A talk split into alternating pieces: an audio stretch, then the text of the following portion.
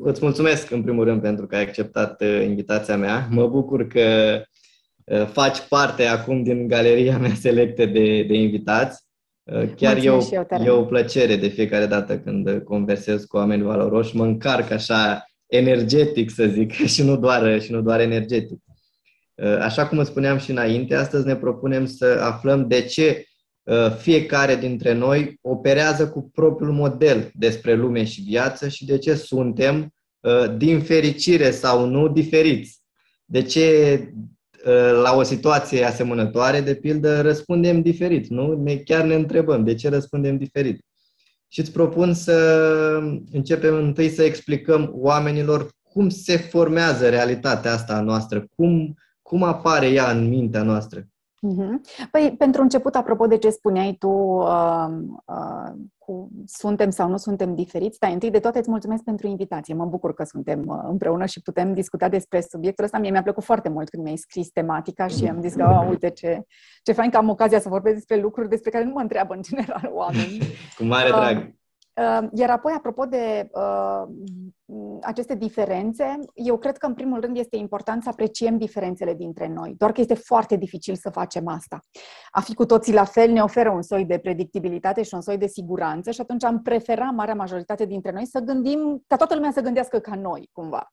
Cu toate că asta nu este uh, posibil, tocmai din, și răspunsul derivă din prima ta întrebare, cum am ajuns să avem aceste moduri diferite de a vedea lucrurile. Uh, și nu avem cum să avem moduri similare, tocmai pentru că avem istorii de viață diferite. Venim din contexte de viață diferite, povești diferite, experiențe diferite.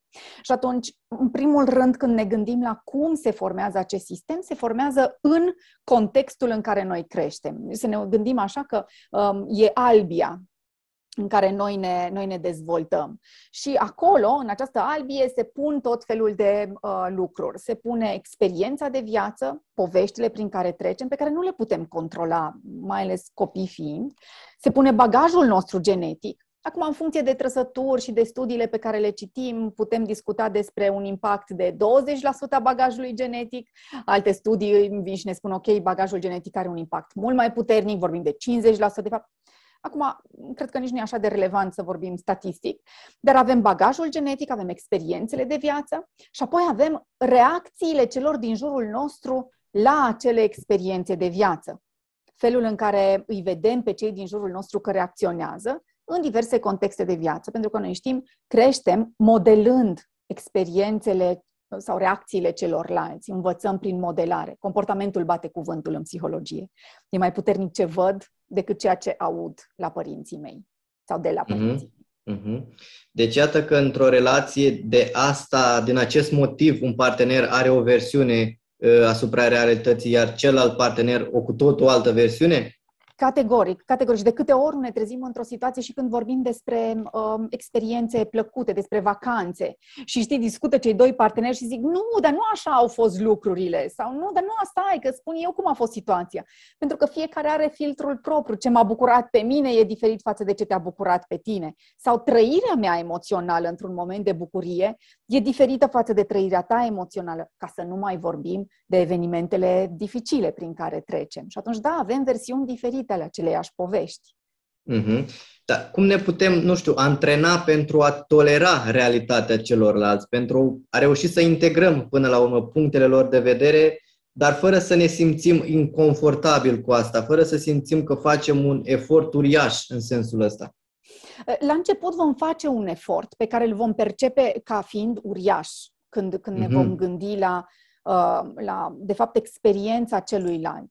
Noi, în psihologie, uh, spunem asta. Uh, orice are sens dacă ne oferim ocazia să înțelegem povestea din spatele a ceea ce vedem.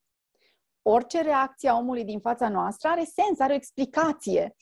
Și, și aș zice asta că reacțiile noastre nu, nu stau în suspensie comportamentele noastre nu stau în suspensie, ele au o poveste, au niște conexiuni acolo în spate. Și atunci, prima tehnică ar fi asta, să învăț să-mi spun, chiar dacă mă deranjează și mă supără ce văd, sigur comportamentul omului din fața mea are o explicație și o poveste. Nu trebuie să fiu de acord, și nu trebuie să-mi placă, dar pot să înțeleg. Și nu trebuie să, să, să, să pot să accept, să accept că celălalt are un astfel de comportament fără să-l aprob neapărat, fără să spun că sunt de acord cu comportamentul celuilalt. Dar ăla este uh, momentul în care eu încep, de fapt, să fac ce? Să mă desprind de niște credințe proprii în legătură cu Aha. anumite comportamente. Cum ar trebui să fie lucrurile, cum ar trebui să fie lumea. Cum de acele credințe absolutiste pe care le avem în mintea noastră. Da, care uh, îmi oferă multă siguranță și multă certitudine. Deci, practic, dacă ne gândim și la demersul terapeutic, eu ce le propun clienților mei de fiecare dată? Să se desprindă de ceva ce le oferă siguranță și să caute, să exploreze. Nu-i plăcut și nu e ușor să faci asta. Poate da, să vină pentru... cu un soi de excitement, dar nu vine neapărat cu siguranță. Pentru că al nostru creier e obișnuit cu familiaritatea și orice îl scoate din zona de confort, el percepe uh, lucrul respectiv foarte dificil, percepe ca fiind ceva greu. Da, orice, chiar dacă e, e pozitiv ce se întâmplă, chiar dacă lucrul prin care eu trec e pozitiv, dacă e nou, e perceput de către creierul nostru ca fiind ceva pentru care e important cel puțin să fiu în gardă, cel puțin să fiu atent. Mhm. Și cum putem să avem grijă să, să luăm treptat pe creierul nostru emoțional în sensul ăsta, ca să nu perceapă șocul ăla foarte brusc? Uh-huh. Asta este, se numește în, în psihologie zona proximei dezvoltări. Asta, așa se numește tehnic în psihologie. În, de, în uh, limbajul uh, cotidian se numește ieșirea din zona de confort. Uh-huh. și, practic, noi, noi ce știm este că în momentul în care mă expun unei situații noi, eu nu, nu trebuie să fac nimic măreț și nimic departe de momentul prezent. Și pentru început, Poate că voi intra într-o discuție în contradictoriu cu tine, de exemplu, dacă nu suntem pe aceeași lungime de undă cu o poveste, cu o teorie, dar după ce se încheie discuția pe care noi am avut-o în contradictoriu, o mică ieșire din zona de confort ar putea fi să încep să mă întreb, Doamne, dar oare ce s-a întâmplat acolo? Oare, dar oare de, de, totuși, de ce am avut discuția asta atât de intensă într-un astfel de moment? Și atunci deja am făcut un pas în afară. Și nu trebuie să fac pasul în afară comportamental ca și ceilalți să vadă. Primii pași în afară sunt intimi, sunt personali, țin de mm-hmm. întrebările pe care eu mi le adresez, de curiozitatea îndreptată către propria persoană, să mă întreb ce mi s-a întâmplat acolo, dar de fapt, din discuția pe care noi doi am avut-o, ce m-a deranjat atât de tare? Și atunci deja sunt primii pași pe care îi fac și este până la urmă acest, această conștientizare în legătură exact. cu Primul, persoană primul pas în orice proces de transformare este, este da. conștientizarea, urmat apoi de acceptarea situației în exact. sine. Exact. Și, și apoi să spun, bun, bun, deci avem perspective diferite, păreri diferite, povești diferite și e normal să fie așa. Și apoi al treilea pas ar fi să mă, să mă întreb, oare este ceva ce aș putea face diferit într-o interacțiune similară? Eu, exact. că nu exact. pot să-l schimb pe celălalt. Nu, cine suntem noi să ne propunem asta până la urmă? Nu, este spațiul fiecăruia care se, se, fiecare se mișcă în spațiul personal cum consideră că e important și relevant. Dar atunci pot să mă întreb, nu, dar eu într-o situație similară, ce pot să fac diferit? Dar comportamentul este ultimul pas dintr-un șir de alte lucruri pe care eu pot să le fac. Da, apropo de asta, și noi, evident, avem hibele noastre îmi amintesc uh, o vorbă pe care mi-a spus-o un invitat, cred că Mihail Neamțu, dacă, dacă rețin bine, mi-a spus că toleranța apare atunci când înțelegem că și noi putem fi un infern pentru ceilalți. da, și eu, eu, eu cred că de foarte multe ori suntem un infern pentru cei din jurul nostru și le este atât de dificil să înțeleagă și ne gândim doar la relațiile de cuplu, de exemplu. Când, când suntem atât de diferiți și în anumite momente avem discuții atât de dureroase, încât putem răni mai tare decât ne-am exact. imaginat vreodată. Mm-hmm. Da, deci iată că totul trebuie uh, făcut cu oarecare blândețe, să încercăm să ne împingem limitele, dar cu oarecare blândețe, nu, nu așa brusc, nu sărind sau ca și cum ai smulge un, uh, un ștecher din priză. Dar nu, nu, asta nu funcționează pe termen lung. Poate că funcționează pe moment, dar această uh, rapiditate în uh, a schimba lucrurile nu, nu ne oferă garanția unei, unui comportament modificat pe o perioadă mai lungă de timp. Și cel mai probabil ce facem este că după o vreme iarăși revenim în același exact. sistem, repetând aceleași greșeli, aceleași mecanisme ca întotdeauna. Mm, trebuie să privim tot acest proces ca un maraton, nu ca pe un sprint, nu ca pe exact. ceva rapid. Maratonul exact. e o chestiune de anduranță, de lungă durată, cu pași, cu cușuri, cu coborâșuri, cu momente și mai uite, puțin bune. Că ai spus asta acum, e, e, e important să privim din perspectiva unui maraton nu doar efortul pe care îl depunem, ci și felul în care ne uh, uh, avem grijă de resursele noastre pentru că și atunci când vorbim despre un maraton, avem grijă să ne dozăm apa, să ne dozăm um, alergarea, să dozăm um, momentele în care poate că nu ne oprim, dar alergăm puțin mai încet. Și toate astea sunt resurse care ne ajută să mergem mai departe o perioadă mai lungă de timp. Știi că e, de puține ori vorbim despre aceste resurse pe care e important să le, le conștientizăm și să ni le cunoaștem. Fiecare dintre noi ce te bucură, ce te încarcă. Exact, să, să identificăm uh, Uh, Daniel David spunea 3-5 comportamente care ne fac plăcere și să facem acțiuni în conformitate cu ele. Da, da. da. Asta ține de, de teoria uh, pozitivă a, a psihologiei. Adică să ne cunoaștem pe noi din perspectiva lucrurilor care ne plac, din perspectiva valorilor, din perspectiva uh, atitudinilor pe care le avem față, față de lume, față de oameni. Mm-hmm, exact, da. Și să, să, apoi să, să derivăm din aceste principii și aceste resurse, să derivăm niște comportamente pe care să le putem observa, să vedem dacă avem grijă de ele, nu avem grijă de ele. Exact. Uh, Raluca, sunt sigur că în experiența ta ai observat foarte multe moduri de a interpreta realitatea. Asta apropo și de credințele absolutiste de care, de care vorbeam care sunt cele mai, nu știu, ineficiente moduri de, interpre- de a interpreta realitatea pe care le-ai identificat tu în cabinet? Adică mă gândesc că poate ai identificat niște pattern niște lucruri care se repetă la oameni.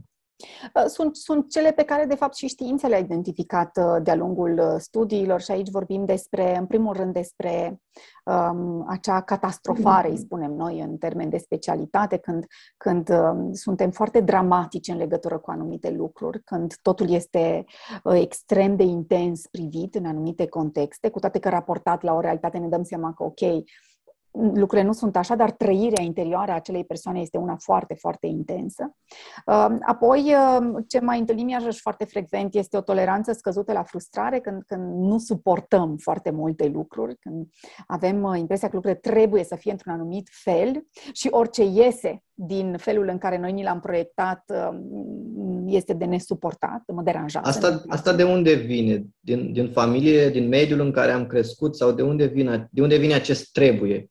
În principal vine din, uh, într-adevăr, din familie și din credințele familiei respective. Uh, sigur, vedem uh, aceste credințe la un nivel macro despre cum trebuie să fie societatea, cum trebuie să fie liderii societății, până la cum trebuie să ne comportăm fiecare dintre noi. Și atunci avem astfel de credințe care în, în sine ele au foarte mare sens, pentru că ne ajută să ne raportăm la comunitatea din care facem parte, ne ajută să ne raportăm unii la ceilalți. Regulile astea de funcționare nu sunt problematice. Ce e problematic aici este faptul că nu venim cu o flexibilitate și nu ne spunem că în anumite momente Poate că nu e fix așa cum ne-am imaginat noi. Opusul lui trebuie este flexibilitatea cognitivă, abilitatea de a mă mișca practic în sistemul meu nervos și am dat voie să văd lucrurile din mai multe, din mai multe unghiuri. Dar ele vin, aceste reguli, cu, cu nevoia de certitudine. Practic, ce sunt ele? Niște repere pe care un copil le învață din familie um, și pornind de la aceste repere știe cum să se miște în lume, în povestea. Niște, uh-huh, niște ancore, practic, de care se agață, pentru că da. Creierul lui a învățat aceste lucruri și le folosește ca și cum, uh, uh, deși sună poate paradoxal, le folosește ca să supraviețuiască într-un, da. într-un anumit mediu. Da, așa este, să, să supraviețuiască emoțional, practic, emoțional. să treacă cu bine peste uh, anumite situații. Ele în sine nu sunt rele. Ce e dificil aici este că nu vedem și alternativele care se pot broda pe lângă acestea. Și mai este încă o, o credință puternică pe care o întâlnim frecvent, mai ales în timpurile noastre. Um, îi spunem evaluare globală, adică nu, nu mă văd pe mine uh, prin ochelarii multor lucruri pe care le fac, ci mă evaluez pe mine prin prisma poate a unui eșec sau unei relații pe care n-am reușit să o, o structurez, o construiesc așa cum mi-am dorit, prin prisma unui singur rol pe care îl am, de exemplu. Și vedem asta de foarte multe ori în, în jurul nostru, mai ales odată cu presiunea asta, când vine vorba de viața profesională, de a avea atât de multe roluri în viața de zi cu zi, a proiecta anumită imagine, evaluarea globală se întâlnește frecvent. Când, când spun eu nu sunt suficient, eu nu sunt destul, Um, eu nu o să mă descurc niciodată. Mă evaluez pe mine global prin prisma unei singure experiențe. Da, și până la urmă, acest lucru generează un dialog interior foarte nociv, foarte toxic, care pe lângă faptul că scade încrederea în tine, nu te ajută nici să, să vezi și alte oportunități. Da, te, îți îngustează foarte mult uh, uh, opțiunile, practic, și cărarea, știi? Nu, nu, nu, nu ți se deschid orizonturi, cât mai degrabă ți se îngustează uh, perspectiva. Și e, e păcat, trăim în niște timpuri atât de complexe și cu atât de multe opțiuni. Uh, poate, ace- poate aceasta să fie o capcană, de fapt, că trăim într-o lume cu foarte multe opțiuni. Este o capcană, dar este în principal o capcană care, care, în care cădem atunci când simțim anxietate. Uh, sistemul nostru nervos are o capacitate limitată de procesare. Nu putem procesa tot ce se întâmplă în jurul nostru și ce se întâmplă în jurul nostru este hipercomplex, e, e mult.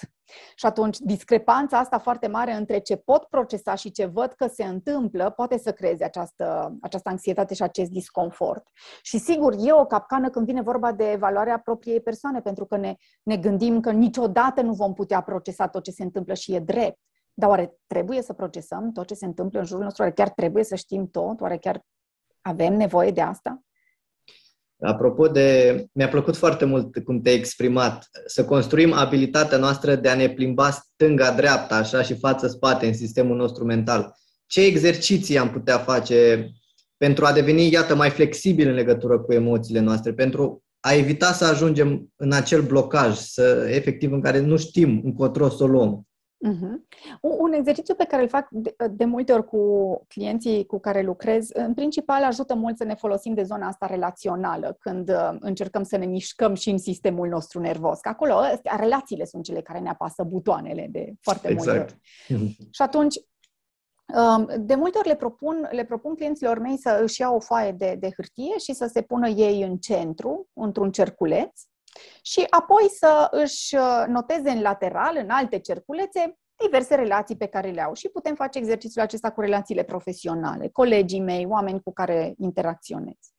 Și să, uh, să îmi, îmi dau seama în relație cu fiecare cum mă mișc înspre el, ce comportamente am, ce reacții am, ce atitudine am și cum vine persoana respectivă înspre mine. Și deja uite că vedem o mișcare acolo. Apoi mm-hmm. pot mhm. să-mi dau seama că în relație cu o altă colegă poate că am un alt tip de interacțiune. Mișcarea mea poate e mai scurtă, petrece mai mult timp împreună, e mai apropiată relația. În relație cu un alt coleg e mai îndepărtată. Și la fel se întâmplă și când vine vorba de povestea pe care noi ne-o spunem. Ce mă activează emoțional? Ce nu-mi place? Ce îmi place? Acele butoane emoționale. Da. Și să-mi fac așa un sistem din asta și să încerc să-mi dau seama oare, oare ce mi se întâmplă? Oare ce îmi spun de mă activează lucrul respectiv, experiența respectivă, de mi-apasă acel buton, și oare atunci când eu mă gândesc la asta, oare ce vine înapoi înspre mine? Știi? Chestia aia pe care o auzim de multe ori, sigur, nevalidată de altfel de știință cu ce gândește, aia atragi, știi? Dar, uh-huh. dar pe, pe de altă parte este, este despre asta în momentul în care mă gândesc foarte mult la un lucru, atenția mea este constant îndreptată înspre lucrul respectiv și Așa văd este. mai degrabă ceva ce se întâmplă acolo. Ori dacă eu am abilitatea asta de a mă întoarce în jurul lucrului, știi, de a mă învârti în jurul, de a vedea mai multe perspective, ă, ă, deja vorbim despre flexibilitate. Da, până la urmă noi devenim ceea ce influențăm și asupra ceea ce ne focusăm cel mai mult atenția. Iată că asta până la urmă înseamnă acea lege a atracției. Că noi dacă ne focusăm foarte mult atenția asupra unui lucru, noi devenim una cu același cu lucrul respectiv. Ni-l atribuim cumva, e atât de prezent în viața noastră încât nu are cum decizia mea să nu fie influențată de acel lucru. Pentru că e acolo, creierul nostru până la urmă funcționează pe bază de uh, prezență cognitivă. Nu? Cu cât mă gândesc mai mult la un lucru, cu atât se creează mai multe conexiuni neuronale exact. în jurul lucrului respectiv. Se bătătorește o anumită cărare acolo în, în creierul nostru. Da. Vorbeam, vorbeam și mai devreme și de nevoia asta de certitudine și auzim de multe ori, uneori chiar poate noi ne aflăm în situația asta în care spunem știu sigur că așa se va întâmpla un lucru sau sunt convins că nu va ieși cum spui tu. Cum putem elimina dorința asta noastră de certitudine, de a anticipa cu orice preț ce se întâmplă în viitor? De unde da. vine ea așa? Din, care este sursa ei? Cred că e foarte dificil să ne imaginăm că am putea să, să scoatem, să eliminăm asta. În uh, uh, psihologie cognitivă, uh, această nevoie de a ști viitorul se numește mecanism inferențial.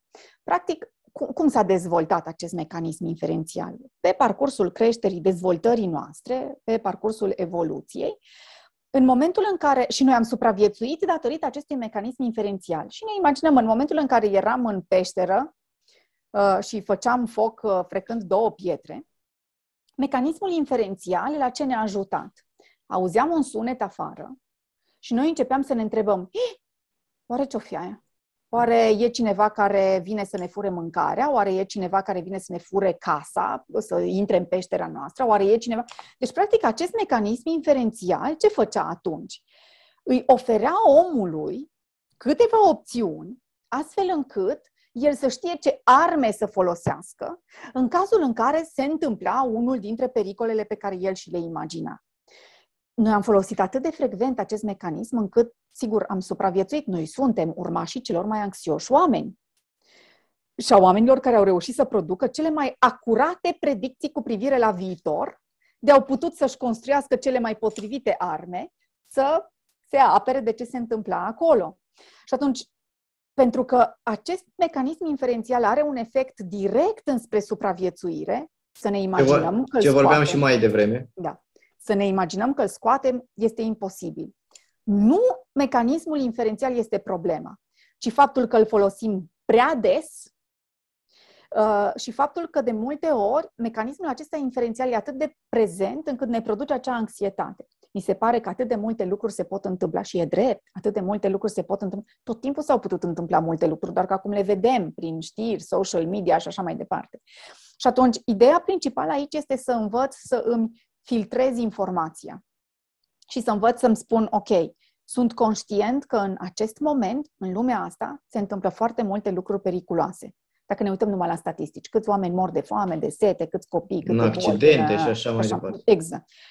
Însă, însă, în acest moment, oricât de mult încerc să mă gândesc la toate aceste lucruri, care este scopul când vine vorba de propria mea viață? Faptul că mă gândesc câte pericole se pot întâmpla, mă ajută în momentul prezent cu și să învăț să completez. Cu, cu, ce, cu ce mă ajut? De cele mai multe ori ne dăm seama că nu ne mai ajută. Adică acest mecanism inferențial nu mai are acea funcție din trecut atât de puternic, stabilizată cumva. Nu mai e nevoie să-l folosim atât de frecvent. Sunt contexte în care e util să-l folosim. De exemplu, la serviciu, când am un proiect pe care trebuie să-l rezolv sau trebuie să găsesc o rezolvare de probleme. Ce înseamnă rezolvarea de probleme? Abilitatea de a crea mai multe uh, soluții și a alege soluția pe care o consider potrivită. E tot un mecanism inferențial și acolo. Deci ideea este să învăț să aleg care dintre momentele din viața mea justifică prezența mecanismului acestuia și care, de fapt, îl întrețin o dificultate emoțională mai degrabă. Uh-huh. Și capacitatea asta de alegere, de a alege momentele respective, probabil că vine tot așa, cu timpul și cu experiența, încercând, testând, văzând.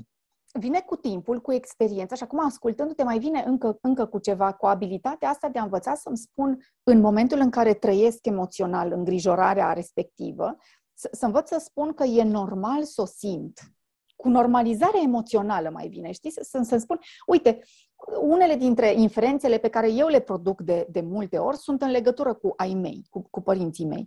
Și de atâtea ori mă gândesc la chestia asta, Doamne, să nu pățească ceva, să fie bine, să și am impulsul ăla de a-i suna sau de a le scrie sau de a verifica sau de... Și îmi dau seama că în momentul acesta atât eu cât și ei facem tot ce ne stă în putință astfel încât să fim bine cu toți. Tot ce ne stă în putință, da? Ne facem analizele, mergem la medic, ne verificăm, facem tot ce putem acum. Înțeleg că îmi doresc foarte tare să nu li se întâmple nimic. Fac tot ce îmi stă în putință astfel încât să fim în siguranță. Însă nu pot prezice și nu pot să-mi găsesc arme pentru orice se poate întâmpla în lumea asta. Mm-hmm. Și da, până... Constant fac asta, constant. Și îmi accept frica. E, e normală frica asta. E natural să-mi fie frică de pierderea oamenilor apropiați. Așa este. Trebuie să acceptăm lucrurile pe care, care sunt în controlul nostru și pe care putem să le schimbăm, iar cele care nu, efectiv să, să acceptăm la fel, la, cu la fel de multă seninătate, fără să ne uh, frustrăm și fără să, uh, să ne tensionăm așa, să devenim anxioși în legătură cu, cu evenimentul sau cu persoanele respective. Sigur, până ajungem acolo e o cale un pic mai lungă, adică fiecare avem uh, uh, drumul nostru până când putem să vedem lucrurile în felul ăsta. Și faptul că le vedem așa nu înseamnă că nu vom mai avea momente în care ne va fi dificil să, să gestionăm emoția um, pierderii, de exemplu. Exact, exact.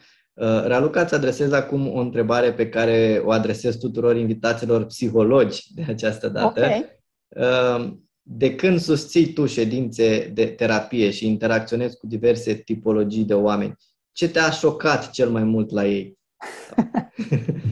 uh, cred că ce, ce continuă să mă șocheze și de multe ori, uite acum când zic asta mă gândesc la altceva, dar ce continuă să mă șocheze este uh, rigiditatea. Uh, cumva Asta cred că mă surprinde de fiecare dată, partea asta de rigiditate și de, de cât de greu spargem niște, niște tipare, tipare, cât de inflexibili suntem, cât de cum mă trezesc de foarte multe ori după 15 ședințe, 20 de vorbind despre același lucru. Cred că asta este ceea ce și în interiorul meu vine cu un de ce, de ce facem asta? Și sigur că um, ca orice uh, terapeut care în primul rând, lucrează cu propria persoană și, și tare sper să fim mulți care facem asta, um, mă întreb natural de ce mă frustrează asta. Pentru că sunt ferm convinsă că sunt terapeuți în aceeași situație, fiind puși să nu fie frustrați de lucru care pe mine mă frustrează. Și îmi dau seama că, de fapt, ce, ce mă frustrează foarte tare în astfel de situații e, de fapt, um, faptul că unii, unii oameni um, își dau voie să facă niște lucruri pe care eu nu-mi dau voie să le fac. Asta este o... Știi? Deci, ce, ce... Uh, că, pentru că ei atunci scapă de acea rigiditate, oarecum. Nu neapărat că, dau voie. că scapă, ci uh, își, își dau voie să fie în continuare rigizi și să fie în continuare ah, inflexibili, un lucru pe care eu nu, nu mi l-am permis de-a lungul timpului. Eu tot timpul am zis că... Am înțeles, și, da. Uh, m-am expus foarte multor lucruri care a venit cu multă anxietate și îmi dau seama că acest mecanism de rigiditate îi protejează atât de mult. E ca o, un, un cocon în care ei stau și care le creează această iluzie a siguranței.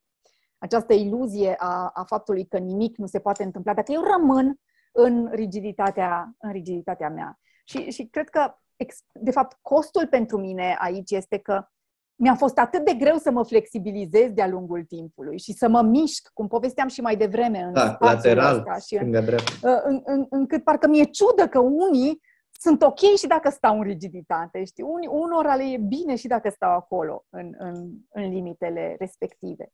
Dar asta este o, o teorie din psihologie care ne spune că atunci când mă enervează ceva la celălalt, e de fapt probabil mă enervează faptul că celălalt își dă voie să facă ceva ce eu nu-mi dau voie să fac. Își dă voie să, să rămână într-un loc în care eu nu mi-am dat voie să, să rămân. Și nu măsurăm dacă e bun sau rău, locul meu sau locul lui, ci ne uităm doar la mecanică, la faptul că mă deranjează poate, nu știu, uite, îți dau un exemplu aici. Um, chiar povesteam cu niște colegi în această dimineață despre alți colegi ai noștri care sunt foarte relaxați în a posta uh, în mediile online tot felul de teorii personale care n-au nicio legătură cu știința sau cu ce ne spun specialiștii. Și noi, ne, noi eram foarte frustrați că se întâmplă asta și am stat apoi la final, toți fiind psihologi, să ne gândim, ok, dar ce ne frustrează de fapt în situația asta? Și ne-am dat seama că ne frustrează faptul că noi suntem atât de atenți cu lucrurile pe care le spunem suntem cu atâta grijă în legătură cu felul în care formulăm niște mesaje dintr-un domeniu pe care nu îl putem măsura, cum este psihologia, n-am un reper, n-am, n-am, ca în medicină, știi, niște analize de sânge. Și unii sunt atât de relaxați cu a arunca niște teorii care nu au o legătură cu știința sau cu, cu practica, ci e pur și simplu din credințele personale. Și, practic, ce ne frustrează este ceea ce își dau ei voie să facă și noi stăm atâta de chinuiți, în ghilimele chinuiți acum, exagerez un pic, tot timpul să ne uităm la mesajele pe care le transmite. Sper că au avut mai mult sens acum da. povestea. Da, am înțeles.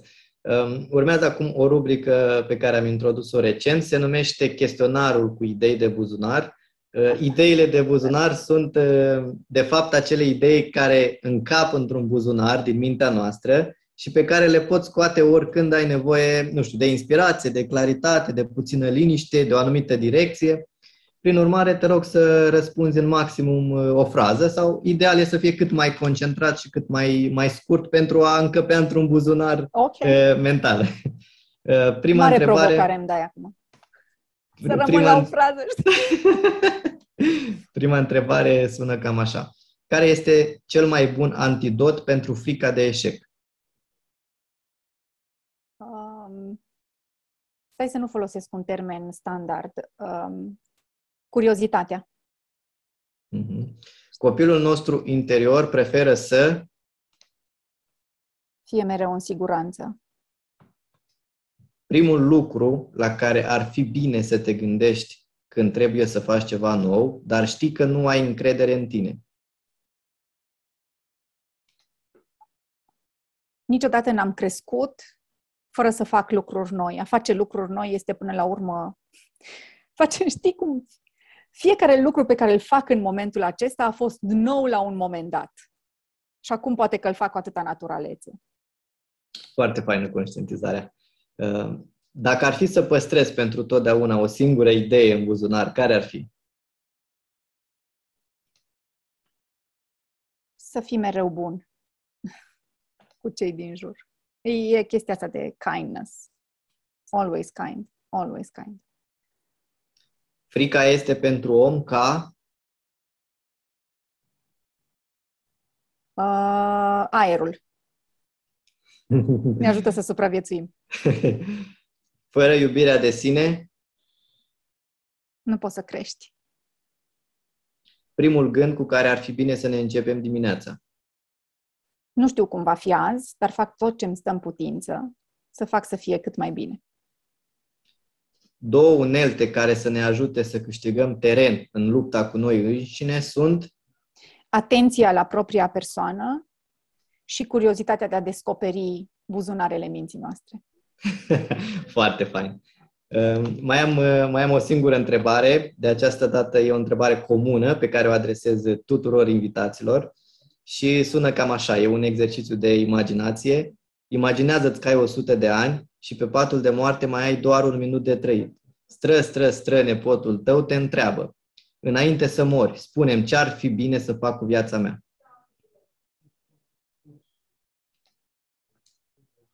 Să ai grijă mereu de relațiile tale, și să fii atent la mesajele care călătoresc cu tine și pe care le dai mai departe celorlalți. Exact. Să fii atent la ce influențezi, pentru că ce influențezi devii până la urmă. Uh-huh. Apropo da. și de tema acestui, uh, acestui podcast. Raluca, îți mulțumesc foarte mult pentru acest dialog. Chiar mi-a plăcut, m-am simțit uh, foarte implicat și antrenat aici în, în discuție. A fost așa ca un, ca un joc de, de ping-pong, foarte mulțumesc antrenant. Tare mult. Mersi și eu pentru invitație. Mi-a plăcut asta cu, cu idei de pus în, în buzunar. Super genial, foarte fain și e foarte challenging, așa provocator să stai să te gândești la asta.